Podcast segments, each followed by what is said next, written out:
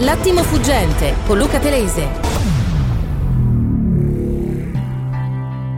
E allora cominciamo con una sventagliata di prime pagine e poi entriamo nel vivo.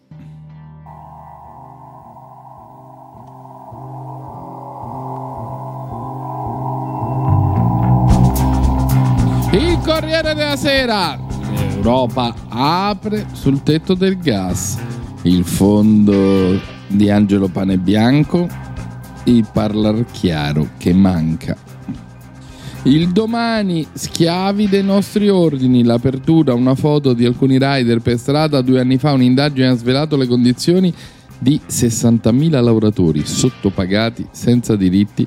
Da allora non è cambiato niente, i rider sono sempre invisibili e i clienti continuano a cliccare. Il fondo di Curzio Maltese, meglio Fico Di Maio che Conte per i 5 Stelle. Cambio di leadership evocato e auspicato dal domani. Il fatto quotidiano lo abbiamo letto insieme, si fonda il titolo su un pezzo del generale Mini perché l'Ucraina sta perdendo e le armi di Kiev aiutano Putin. Questo è il cuore del giornale, ma c'è anche un taglio basso, non c'è l'editoriale Travaglio oggi. Firenze e Venezia belle ma povere, il flop del turismo con il Covid le ha cambiate. Il foglio di Estrai, un fallimento di Draghi. Il pezzo di Salvatore Merlo, il governo che doveva raddrizzare l'Italia aveva nominato un amministratore delegato per raddrizzare piani Mazzini, ma l'opera di Carlo Fortes nella TV di Stato è la parodia dello spirito del tempo. Partito con le fanfare finisce con il petomane. I birichini del foglio, il fondo di Cerasa, Orwell e lo specchio riflesso degli utili idioti del putinismo e poi Ferrara sugli abusi del clero, verità senza pregiudizi, bel colpo, caro Zuppi. Il giornale Gli hacker russi, guerra all'Italia, la minaccia dei pirati del web, colpo irreparabile, Zelensky a Kharkiv, rimosso il capo della sicurezza. E il pezzo di apertura, anche se ridotto, attorno al PD crescono i cespugli ambientalisti, mentre il morbo del fighettismo è l'editoriale di Francesco Maria Del Vigo.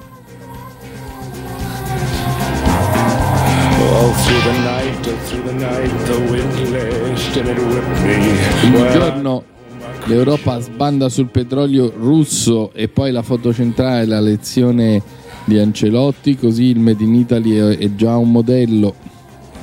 Il mattino spara nel gruppo per vendetta, quattro feriti e poi il taglio. Hacker filorussi, Italia nel mirino e poi la foto centrale.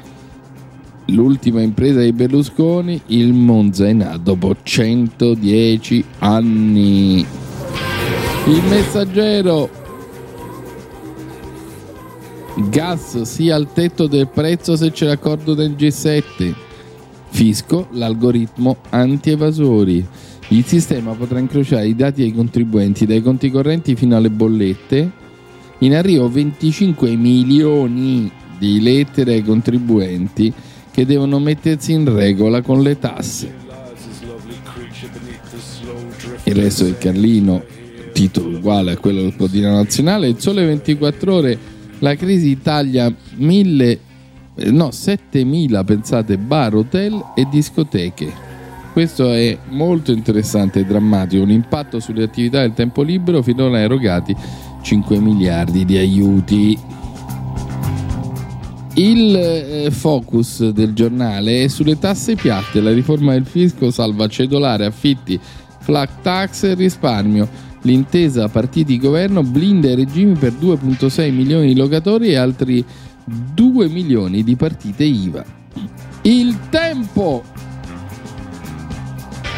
Draghi resta senza spiaggia, balneari in rivolta, espongono cartelli vendesi con la scritta chiedere a Super Mario, in aula il DDL concorrenza, la politica lo appoggia, ma l'Italia che lavora non ci sta, tassisti sul piede di guerra pronti a bloccare le città, si fermano pure gli insegnanti e la foto centrale Berlusconi rimida il calcio, storica promozione del Monza in Serie A.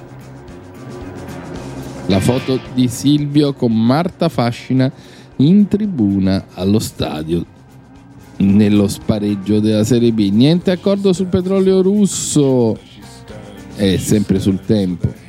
La Gazzetta dello Sport, Maldini, Casa Milan, Ferrari, strategia flop, le, Leclerc e furibondo, così non è possibile. Monza e Nai, regalo di Berlusconi, è una storica promozione. La nazione, l'Europa sbanda sul petrolio russo. La Repubblica, energia, accordo in Europa sul tetto del prezzo. E poi la spalla, se in Afghanistan governa Al-Qaeda. Aia, brutto. La stampa, Europa spaccata sulle sanzioni. E poi una foto scioccante, macelleria a Mariupol è una foto di un supermercato pieno di civili massacrati a terra, sembrano fra l'altro colpiti alle spalle.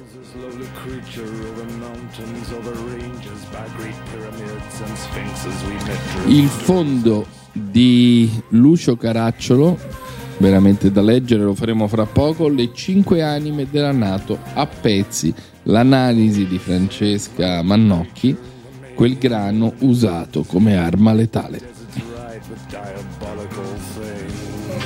La verità arriva il conto del lockdown a giugno 50 miliardi di tasse, anche se i bimbi portano ancora le mascherine, per i genitori l'emergenza è finita. Scattano 141 adempimenti fiscali, compreso il saldo delle imposte e delle cartelle sospese con la pandemia di cui tanto abbiamo parlato. Giorgia Pacione di Bello questo è un prezzo da leggere, un pezzo da leggere, così come il commento di Maurizio Belpietro, spremuti, spremuti noi spremuti da imposte, inflazione e guerra. Libero, scandaloso reddito. A Napoli 9 percettori su 10 hanno rifiutato un'offerta di lavoro. Foto centrale Berlusconi e Gagliani e poi Pietro Senaldi intervista Iervolino, più facile salvare l'Italia che la Salernitana. Beh, lui l'ha salvata la Salernitana, quindi Antonio Socci, adesso il Papa che fa davvero il Papa, non piace alla sinistra. E allora vi abbiamo dato il succo, l'essenziale, il meglio eh, di tutto quello che c'era eh, e volevo eh, procedere, integrare. Sì, segnala. Eh, volevo segnalarti un paio di titoli dalla stampa, che è l'unico giornale, mi pare di capire, che non hai citato. Tu no, l'ho citato. Giornale... Sì, ah, sì, sì, tant'è vero che voglio leggere Caracciolo. Eh, era su lì ah, il fondo vabbè. di Caracciolo che dice Comunque che è nato no, a pezzi, do... ma dimmi. Io ti do semplicemente questi due titoli. Eh, tu sai che sulla stampa ci sono due giornalisti che si fanno concorrenza tra di loro a chi è più antirusso. Una è la Anna Safesova e l'altro è Jacopo Jacoboni. E sono gustosi entrambi i titoli, devo dire, perché la Anna Safesova eh, parla di guerra Russia-Ucraina per i prigionieri della Sovstal, processo farsa stile Norimberga. Mosca valuta il trattamento da riservare ai combattenti dell'acciaieria dalla forca al Tribunale internazionale per fugare l'accusa di genocidio. C'è da ricordare che in Russia la pena di morte non c'è e comunque la forca, insomma, e poi che non sono combattenti ma sono nazisti. Ma adesso, al di là di questo, l'altro titolo invece, quello di Jacoboni, campagna d'odio contro Draghi e lodi a Putin. Ecco la rete degli account filorussi con la Z in Italia. E qui viene la, la, parte gustosa davvero. Una ricerca svela 551 account Twitter principali e 8000 connessi. Sono intersecati con l'account dell'ambasciata russa a Roma. Attenzione, sovranisti e comunisti. Cioè riesce fuori questa storia dei russi comunisti. Diffondono disinformation e falsi che a volte poi penetrano nella TV mainstream. Bersaglio principale il premier europeista. Eh? Che te ne pare? Eh, ma cosa contesti di questo pezzo? Beh, insomma, io sarei lieto se tutti gli italiani che non sono eh, a favore dell'Ucraina fossero tutti comunisti. Non è così, lo sappiamo che non è così, anche perché i comunisti, purtroppo per quanto mi riguarda, ma oggettivamente in Italia contano quanto il due di coppe quando regna bastoni. No? No, ma la domanda che ti faccio è in che cosa smentisci questa, questa ricostruzione? Cioè, non sono, ci sono, non ci sono quegli account di cui parla eh, Jacoboni? Probabilmente ci sono 551, che fra l'altro non è neanche una cifra enorme, insomma, lo sappiamo, account di persone che, so, che, che sono magari contro Draghi e magari sono a favore di Putin ma automaticamente vengono iscritti come collegati con l'ambasciata russa a Roma. Eh, eh voglio dire, siamo a un livello molto basso, come direbbe Pazzaglia, no?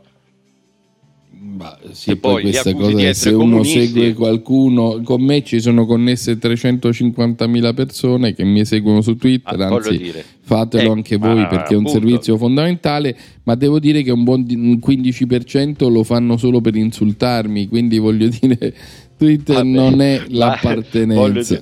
Certo, no, no, no, ma infatti, ma eh, voglio dire, come allora tu eh, spesso mi dai la parola, è come se adesso a questo punto qualcuno ti, eh, ti accusasse di essere a favore di Putin perché dai la parola a Bernardini. Eh, ma è vero, eh, ma questo è ovvio, questo è ovvio e sì, è il prezzo che pago. Allora, sentiamo cosa dice Caracciolo sulla stampa. Sì. C'era una volta la Nato, oggi ne contiamo almeno 5 più il capogruppo americano con il pallido vicino canadese, sommerse ma identificabili ben prima dell'invasione russa dell'Ucraina, emerse queste diverse NATO e a tutti visibili al quarto mese di guerra in ordine di avversione a Mosca di vicinanza a Kiev. Ecco l'avanguardia antirussa estesa lungo l'asse dei tre mari, Artico, Baltico e Nero, perno centrale la Polonia, ali nordiche Estonia, Lettonia, Lituania, con la Scandinavia allargata, Svezia e Finlandia sono in procinto di aggiungersi a Norvegia e Danimarca, ali Baltico, Cusi e Eusine. Eusine? Bulgaria e Romania. Obiettivo minimo finale ridurre Russia a stato paria, espulso per sempre dall'equazione di superpotenza paneuropea. Ma c'è chi spera di più perché ama talmente la Russia da volerne una dozzina. Frutto di micidiale sequenza, caduta di Putin, crollo del regime e disintegrazione della federazione russa. C'è poi il Regno Unito, finché tale resta, non brillantissimo secondo dell'ex colonia statunitense cui presume di dover spiegare il mondo e che quando vede russo vede rosso, però Londra è sufficientemente pragmatica da potersi esibire nelle più ardite piroette, sapendo che alla fine, dice Caracciolo, si troverà abbracciata a Washington, giusto o sbagliato, il mio faro. In questa fase si offre come esperta guida Londra i baltici scatenati. Per gli ucraini l'esercito britannico è generoso fornitore di armi ed eccellente addestatore di truppe. Giriamo pagina perché gli altri tre attori, una quasi squadra e due solisti, coltivano diverse priorità. Salvare l'Ucraina senza rompere con la Russia, anche per timore che la Russia rompa e si rompa in frammenti potenzialmente incendiari, di cui alcuni nucleari, o un minuto prima scateni rappresaglia atomica. Qui spicca l'asimmetrico allineamento di Francia, Germania e Italia in via di allargamento alla Spagna, a disegnare un quadrilatero euro-occidentale espandibile ai soci affini pronti a chiudere la partita il prima possibile. Pattuglia diplomaticamente acrobatica perché teme eh, tenere insieme i diritti dell'aggredito e i propri interessi, non so energetici, impone qualche contorsione. In gergo Euro Quad, omaggio al Quad Indo-Pacifico, il cui approccio di base è assimilabile al progetto di pace italiano che tratteggia il percorso della guerra alla tregua, culminanti in un futuro ordine paneuropeo, Russia inclusa. Insomma, queste sarebbero le diverse anime che albergano nella Nato, tutti con obiettivi diversi, a cui si aggiunge la Turchia, potenza autocentrata, impero in ambiziosa ricostruzione con direttrici TUS Azimuth, dai Balcani alla Siria, dall'Asia centro-orientale all'Africa, con perno sulla Tripolitania, parola d'ordine non puntare tutto su un solo schieramento, ma solo sui propri interessi. Per ora la Turchia è l'unico paese ad aver seriamente azzardato un negoziato approccio fra Mosca e Kiev e ad aver posto un provvisorio veto all'ingresso in Finlandia e Svezia nella Nato per dare via libera a tende adeguate remunerazioni, soprattutto in armi americane di punta F-35 o F-16. È un quadro disastroso quello della Nato raccontato così sulla base degli interessi da caracciolo, però c'è sicuramente molto di vero. Conclusione, i più delusi dalla prestazione atlantica sono ovviamente gli ucraini, fra i responsabili di Kiev, dei quali alcuni cominciano a ammettere che in questa fase storica sul rientro a domicilio di Crimea e gran parte del Donbass non si può contare. Il malumore nei confronti della Nato è esplicito, anche perché dall'Alleanza Atlantica l'Ucraina ha finora avuto un poco di carburante più belle parole a go-go tutto il resto, armi e testamenti in testa, deriva da accordi di Kiev con singoli paesi, tanto da spingere Zelensky a proporre di creare un pronto soccorso militare a vasto raggio in sigla U-24 capace di spedire immediatamente truppe e armi al socio sotto attacco e questo è ciò che ci racconta Lucio Caracciolo, super esperto di geopolitica, in un'interessante articolessa che apre la pagina 3 della stampa. Che ne dici, Mark? Ti sembra un quadro attendibile? Eh, la parola chiave è interessante. Eh, come sempre, Caracciolo ha questo pregio di, di mettere un po' tutto, eh, tutte le, le cose sui, sugli scaffali giusti, mettiamola così. Poi se ne può discutere, ma eh, ce ne fossero di più insomma, di, di analisti di questo tipo. Questo è quello che posso dire. Bene, e dici bene. Allora, l'ospite che avremo fra pochi istanti è un ospite che avete già sentito, Alberto Fazzolo, il, l'autore del libro In Donbass non si passa, che però è anche un analista molto lucido e persino autocritico rispetto alla sua parte quando racconta delle forze in campo. Quindi con lui parleremo di come si sta evolvendo il fronte, quindi daremo prosecuzione a quell'articolo di Mini che abbiamo letto in apertura, però voglio farvi sentire ancora una voce, la zuppa di porro, tutti si accorgono che il piano di pace di Di Maio fa solo ridere e io non sono d'accordo, ma ve lo faccio sentire succede che mh, sulla guerra ci sono tre notizie, tre. La prima, la più scontata di tutti, beh, devo dire che io eh, ho una specie di piacere sadico a leggere come impallinano il soi-disant piano di pace predisposto da Di Maio. Cioè Di Maio gli hanno detto adesso guarda, questi sono i soldatini, gli hanno messo un vecchio campo di Subuteo, quello che giocavamo noi, prova a capire come cazzo si mette la pace tra Russia e Ucraina. Ma qual è la Russia? La Russia è questa che sta qua, l'Ucraina è questa che sta qua. E questo pezzettino, questo è il Donbass. Lui come noi non sapevano dove cavolo fosse. Questa è la Transnistria Odessa. L'Odessa dov'è? Odessa è qua. Perché Odessa l'ho già sentita qualche volta e poi gli spiegano Odessa? Fanno un piano di pace, fanno il piano di pace e ovviamente russi e anche ucraini dicono ah bello ma insomma ti sei svegliato stamattina col piano di pace è una minchiata ciclopica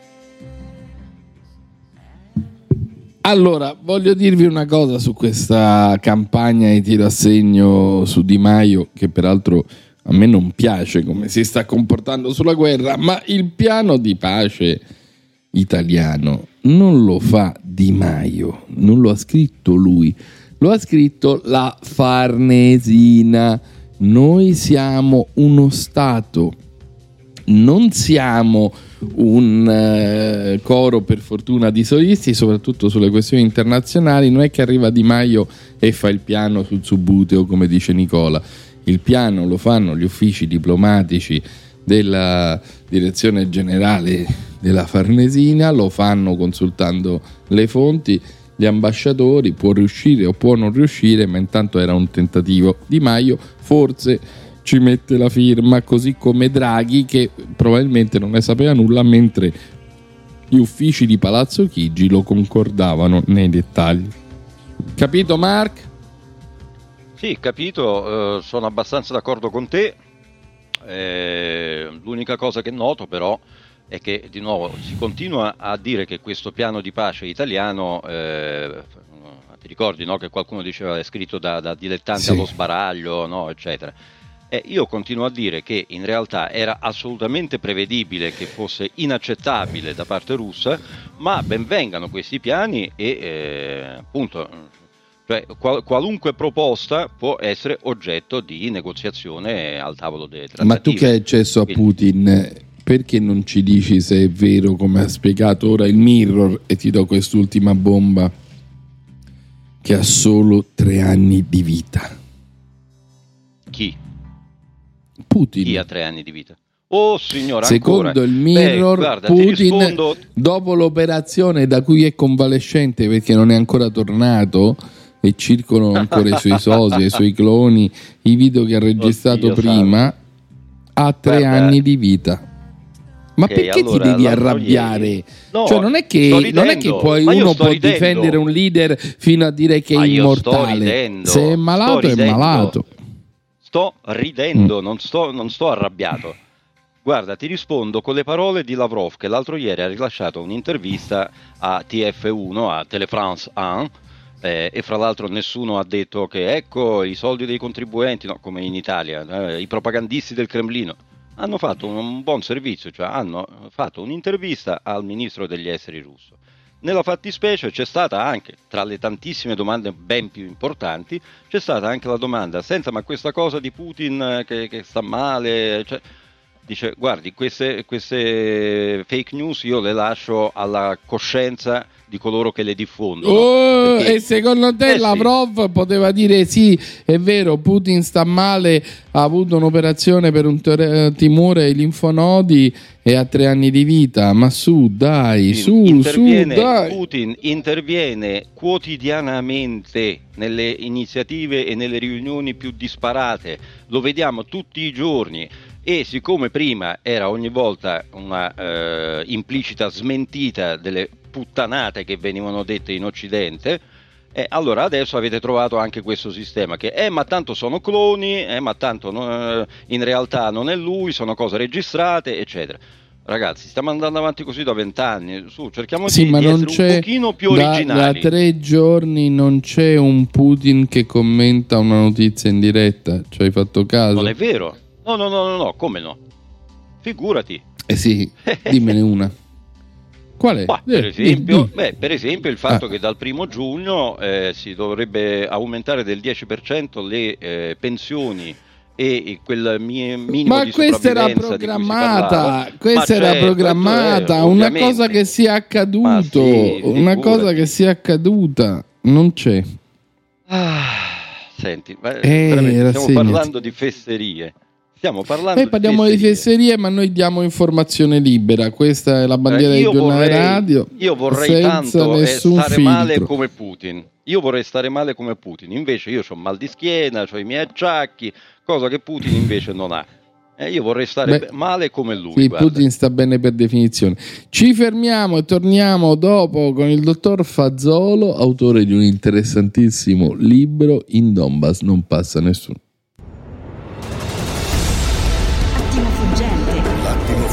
L'attimo fuggente con Luca Telese ritorna tra poco.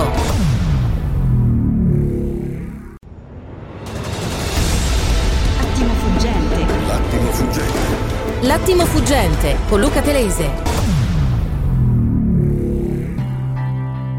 Rieccoci, buongiorno e bentornati, le 8 e 39 minuti in diretta, giornale radio, l'attimo fuggente, con noi c'è Alberto Fazzolo, autore del libro In Donbass non si passa, questo libro che abbiamo Buongiorno. presentato qui qualche tempo fa, ha avuto una felicissima e anche avvincente avventura editoriale perché era stato pubblicato eh, e poi la guerra eh, lo ha reso avvincente per molti lettori è arrivato niente meno alla quarta ristampa Fazzolo ma che fa scrive bestseller adesso a questo punto no, però diciamo sinceramente avrei preferito, visto poi gli sviluppi della situazione al fronte, che non ci fosse stato questo, questo exploit eh, ex post, perché appunto è collegato soltanto a una degenerazione degli eventi che però nel libro sono ampiamente previsti.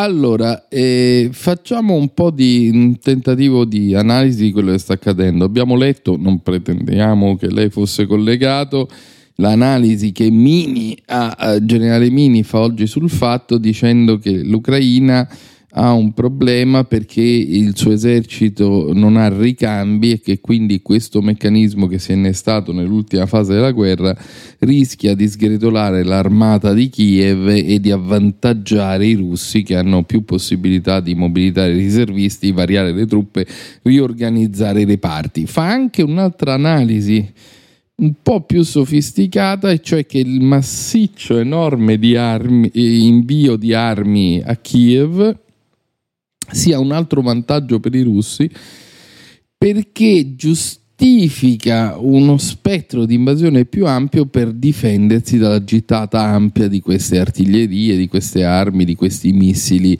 eh, che eh, la Nato sta fornendo, o alcuni paesi della Nato stanno fornendo all'Ucraina. Allora, intanto vorrei cominciare da queste due valutazioni che sono abbastanza spiazzanti e chiederle un suo giudizio.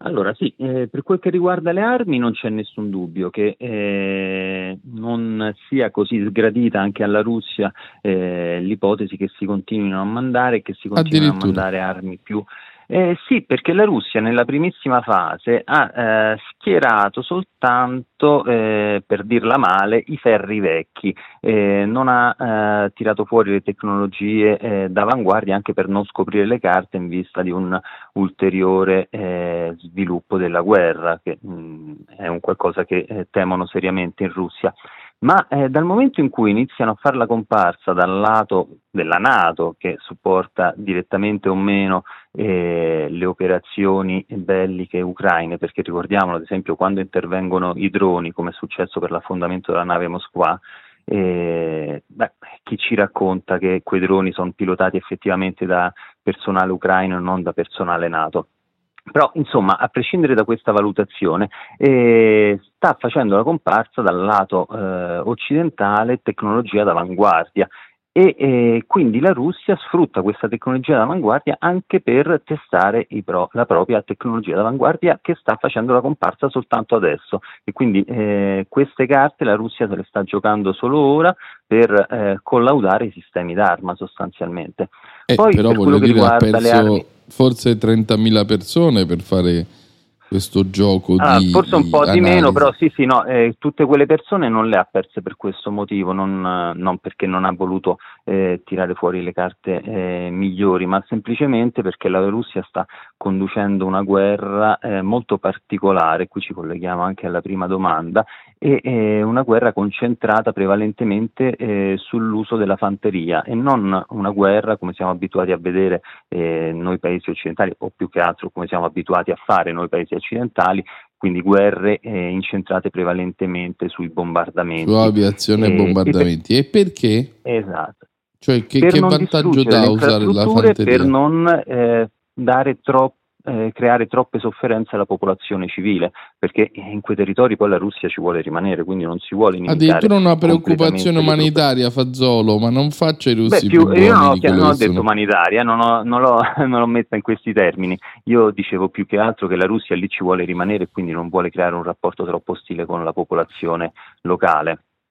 Allora, stiamo parlando con l'autore di In Donbass non si passa, che ovviamente ha una simpatia per le repubbliche, però gli devo chiedere, è vero quello che scrive oggi in un lungo articolo sul Corriere della Se- il Corriere della Sera, e cioè che i russi stanno portando via metalli e riserve dalla centrale di Azovstal? Allora, che già riescano a trovare qualcosa di utile lì dentro mi pare improbabile, però il destino di quella fabbrica è sicuramente la nazionalizzazione e, e qui forse c'è anche da fare una piccola riflessione su quello che può essere il destino di quelli che erano gli occupanti di quella fabbrica, perché tutta l'opinione pubblica occidentale si premura eh, in maniera spasmodica di puntare subito a uno scambio di prigionieri per ridargli la libertà, quando, eh, visto appunto che io eh, porto anche la voce delle repubbliche popolari, eh, non, non, che ho un incarico ufficiale, eh, per carità, però eh, in, Beh, certo. ho eh, quella stessa sensibilità e, e, e, secondo me e secondo molti ne, nel Donbass il minimo che possano fare le persone responsabili del disastro di Mariupol è quello di collaborare alla ricostruzione. Che vuol dire i responsabili del disastro di Mariupol? Di chi parla? Dei russi o, dei, o degli ucraini? responsabili sono eh, il disastro de, di Mariupol è iniziato eh, otto anni fa eh, sia in termini di distruzione che di repressione, è stata la città eh, dell'Ucraina in cui probabilmente la repressione è stata più dura e, e, sono stati compiuti dei crimini allucinanti e per quello che riguarda poi lo specifico della fabbrica dell'Azovstal, eh, lì eh, dei gruppi militari si sono trincerati dietro degli scudi umani tenendoli in ostaggio per decine di giorni e costringendoli a, a esporsi a dei Quindi la brigata Azov, sta parlando della brigata Azov? Anche non solo, prevalentemente loro, Rangers. i crimini nello specifico ce l'hanno prevalentemente loro, poi ci sono anche altri reparti eh, dell'esercito, regolari o meno. Ecco, ma oggi le agenzie rilanciano la foto di un supermercato di Mariupol dove ci sono dei civili abbattuti fra gli scaffali e probabilmente colpiti alle spalle. Eh, viene considerato un crimine dei russi, lei ci crede? Eh, guarda, io in realtà non, eh, non, voglio esprimere giudizi su qualsiasi crimine di guerra che non sia ah, eh, ah, facile documentato. No, che, No, no, non è facile per niente, invece è troppo facile il contrario, eh, dare un giudizio su qualcosa su cui non c'è stata un'indagine internazionale, perché affidarsi ai mezzi di stampa che sono stati protagonisti della diffusione delle peggiori fake news è quantomeno imprudente a mio avviso. Quindi chi non ha paura della verità deve in tutti i modi sostenere delle indagini internazionali su tutti i crimini di guerra che ci sono stati e appurare le responsabilità di una parte eventualmente dell'altra. Secondo lei ci possono essere stati dei crimini di guerra russi? Eh, assolutamente sì, eh, secondo me eh, in guerra, per, anche per l'esperienza personale che ho, eh, soprattutto quando ci arrivano persone che non lo fanno per determinazione, possono avere o scarsa coscienza o eh, in momenti di grande stress possono commettere delle cose molto brutte. Eh, questo può succedere, quindi io non mi sento di escludere nulla e proprio per questo pretendo che ci siano delle inchieste internazionali, delle inchieste terze. Lei sabato mi ha dato una notizia che io giudico sconvolgente, cioè eh, che alcune delle armi fornite dall'Occidente all'Ucraina possono essere arrivate anche ai combattenti delle repubbliche e del fronte filorusso? Beh, guardi, eh, in realtà noi, tra eh, eh, un malcelato eh, pudore, lo diciamo dall'inizio della guerra, che noi dall'inizio eh, i finanziamenti principali sono sempre solo arrivati da parte ucraina, eh, gli vendevamo il carbone e loro ci ricambiavano in qualsiasi genere eh, di argomento che va dal denaro alle armi e questa cosa non ma si è questo pare incredibile dopo, ma è sicuro di quello che dice? Lo può provare? Cioè Beh, una cosa io sono stato lì due anni tra il 2015 e il 2017 e questa cosa funzionava regolarmente e chi sta ancora lì mi garantisce che non, non è cambiato mai nulla e che senso ha per gli ucraini cosa... comprare il carbone da, da, un, da un paese con cui sono in guerra? Mm, beh, eh, in realtà no, mm, non dovremmo dire gli ucraini, di solito che comprano il carbone in realtà sono gli oligarchi, gli oligarchi sono persone spregiudicate e senza nessun valore che pensano soltanto all'arricchimento personale, però il limite grosso dell'operazione di invio di armi secondo me è anche nell'aver sottovalutato il fatto che l'Ucraina già prima di questa guerra, quindi già dal momento della dissoluzione dell'Unione Sovietica, è stato sempre il leader mondiale nel commercio clandestino di armi, nel mercato nero di armi. E quindi attenzione perché alcune armi arrivano sì alle repubbliche del Donbass, ma quante di queste invece stanno arrivando alle mafie di tutto il mondo? Quindi il rischio è che sì, qualcuna cioè il rischio per me l'opportunità che molte arrivino anche ai ribelli del Donbass, però c'è anche un altro rischio, un contraltare, è che molte di queste armi poi tornino in Europa in mano Ma alla come è possibile? Come può accadere? Mi spieghi può, come può accadere un meccanismo così con può una filiera che certo fatto... non è portata dai remaggi, sono gli eserciti che eh, garantiscono il rifornimento di queste armi ai canali dell'esercito ucraino a cui dovrebbero arrivare. Cioè, quindi dove avviene? Dov'è la falla nel sistema? Allora, non sono propriamente gli eserciti, sono eh, i servizi segreti di solito, perché queste operazioni spesso sono fatte senza l'autorizzazione. Pensiamo alle armi italiane, sono state inviate prima dell'autorizzazione del Parlamento e quindi è stato un qualcosa di molto come, informale come, come? per i canali Beh, le armi italiane sono state mandate una settimana prima, abbiamo le bolle d'accompagno, eh, sono state recuperate eh, armi che eh, sono partite dalle dalla base di Centocelle a Roma, è imbarcata all'aeroporto di Pratica di Mare e, e le bolle d'accompagno portano una data che settimana prima dell'autorizzazione del Parlamento. Mamma mia, io le chiederò queste bolle da compagno, però per ora Eh, sì, sì. registro le sue affermazioni. E quindi, secondo lei, malgrado la guerra, sopravvivono i circuiti di questi mercati di armi? Beh no, eh, sopravvivono soprattutto grazie alla guerra. Un militare ucraino ha uno stipendio praticamente irrisorio la prospettiva eh, per loro di eh, continuare a lavorare nell'esercito dopo la guerra è pressoché nulla, quindi eh, da un lato la povertà la prospettiva di un futuro incerto, eh, in un contesto in cui è prassi il commercio illegale di armi, eh, è probabile che qualcuno abbia interesse a trovare una, una, un vantaggio economico nella cosa. Poi ovviamente Mark ci sono anche Bernardini- altri canali. Certo. Sì. Sì, Mark. Bernardini, non ti sembrano clamorose tutte queste cose che ci sta dicendo l'autore di In Donbass non Oh. si passa, quasi, No, quasi guarda. come se fossero naturali? Con tutto il rispetto, ma non ci trovo nulla di clamoroso, nel senso che sono perfettamente d'accordo con lui, però ti aggiungo che guarda che se vai a ricercare nei podcast eh, tutte le puntate di questi ultimi tre mesi, eh, vedrai che ne avevamo già parlato, comprese queste famose bolle d'accompagnamento. Io ti avevo mandato anche delle foto di, di queste bolle d'accompagnamento, quindi nulla di, di nuovo sotto il sole, insomma, sotto il cielo. Beh, a me pare incredibile però che alla Nato sfuggano delle armi, cioè al sistema di controllo che immagino unificato e molto attento in questo momento, sfuggano delle armi che finiscono sul mercato e poi magari finiscono addirittura al contendente.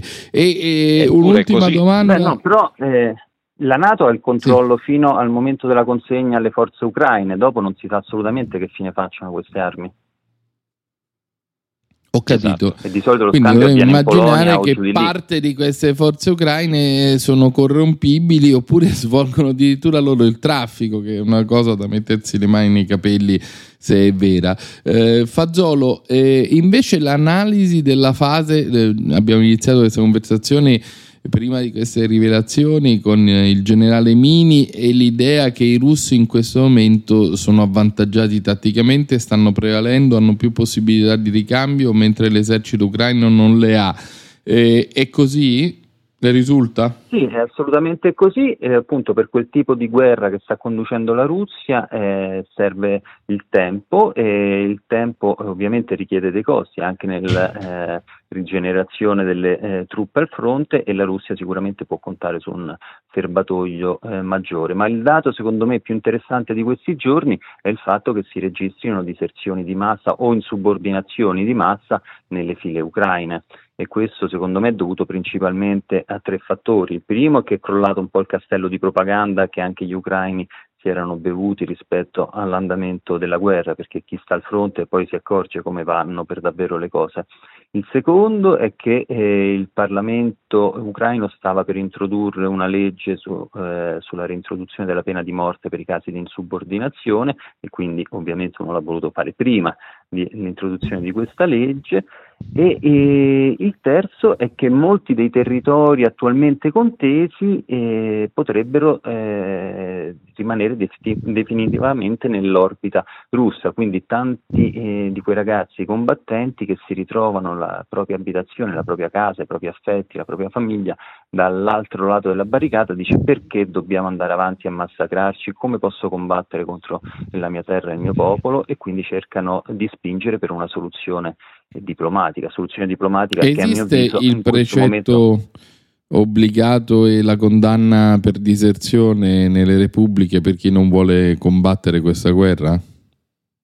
La prima chiamata generale alle armi è stata fatta eh, questo, eh, qualche mese fa, eh, negli otto anni precedenti non c'era stata, erano soltanto eh, corpi volontari.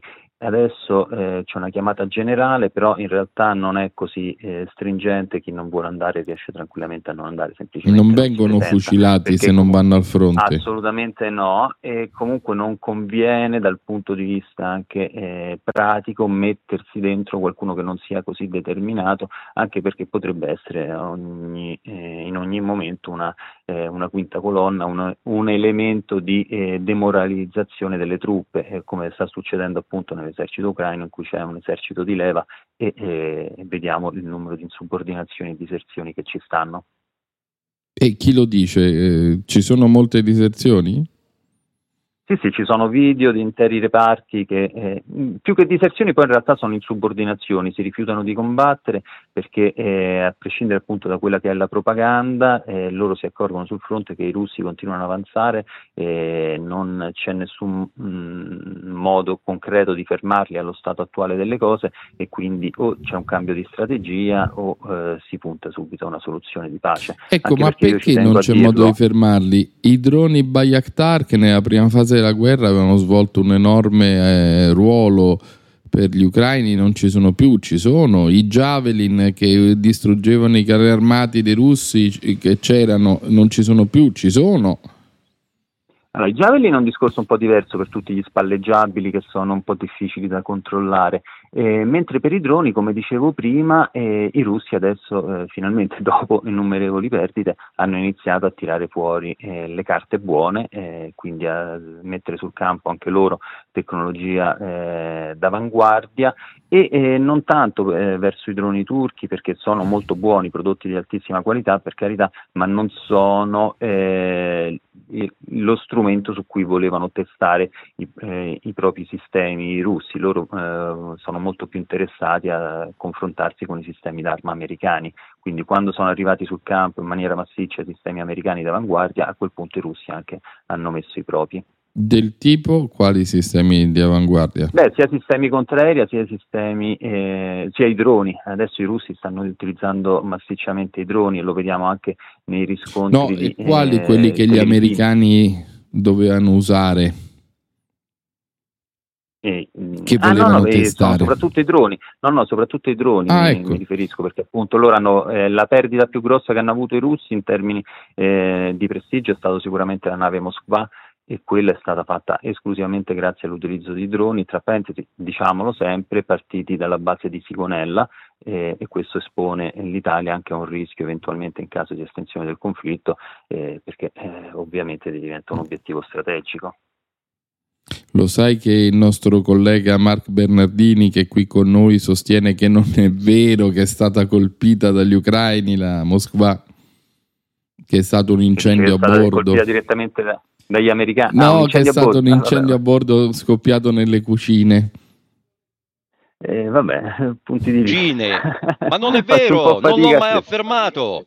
Non l'ho mai affermato e voi continuate con questa narrazione. Guarda, Alberto, ti racconto anche che mi hanno rotto le scatole per non so un paio di settimane affermando che io abbia parlato di Würstel. Non so se mi spiego. Non ho mai detto nulla del genere. Allora possiamo discutere no, no, di tutto, però, però non mettete in bocca parole che non ho detto. Alberto Fazzolo ti ha eh, spiegato, Mark, che è stato un atto di guerra dei droni eh, io, della Nato occidentali. Io, quando, non è quando stato un fuoco amico quando c'è stato l'affondamento dell'incrociatore Moskva, io fin dall'inizio io ti ho detto qui in trasmissione che questa, questa storia va verificata, che ci deve essere un'indagine per capire cosa sia successo realmente. Punto. Non ho detto nulla di più e Vabbè, nulla di meno. Ma quale indagine? Vabbè, una, un'altra domanda per Fazzolo. Eh, il, I russi potrebbero puntare adesso su Odessa?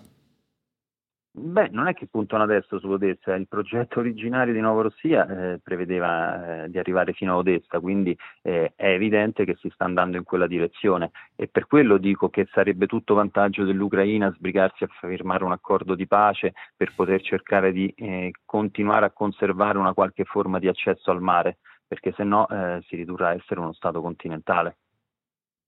Ah, cioè, eh, tu sei convinto perché non, non, non, è stato enunciato da nessuna parte, ora non diamolo per scontato che il progetto bellico di Putin fosse Nuova Russia. Ricordiamo che Beh, il discorso dei 50 minuti parlava di denazificazione eh, eh, in senso generico, non parlava di particolari conquiste territoriali, quindi è interessante. Tu pensi che il progetto originale fosse la nuova Russia, cioè il collegamento fino alla Transnistria con l'occupazione di Mariupol e di Odessa?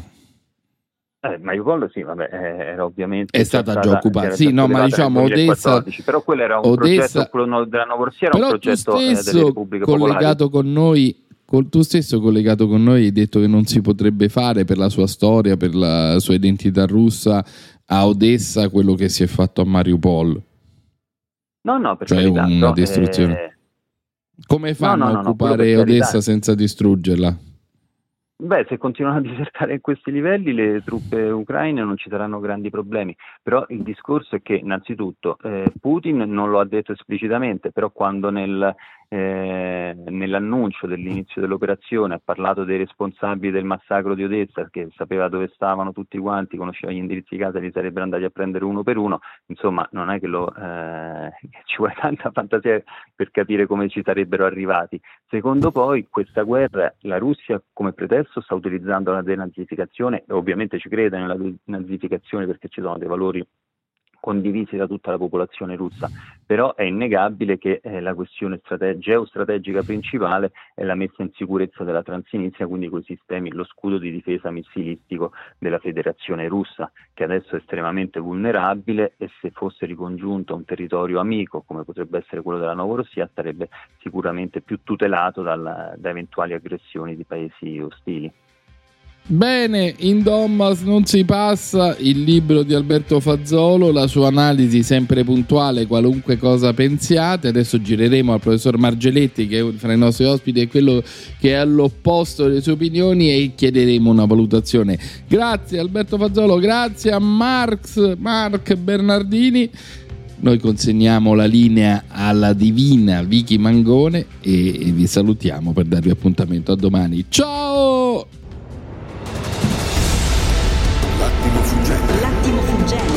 L'attimo fuggente con Luca Telesi.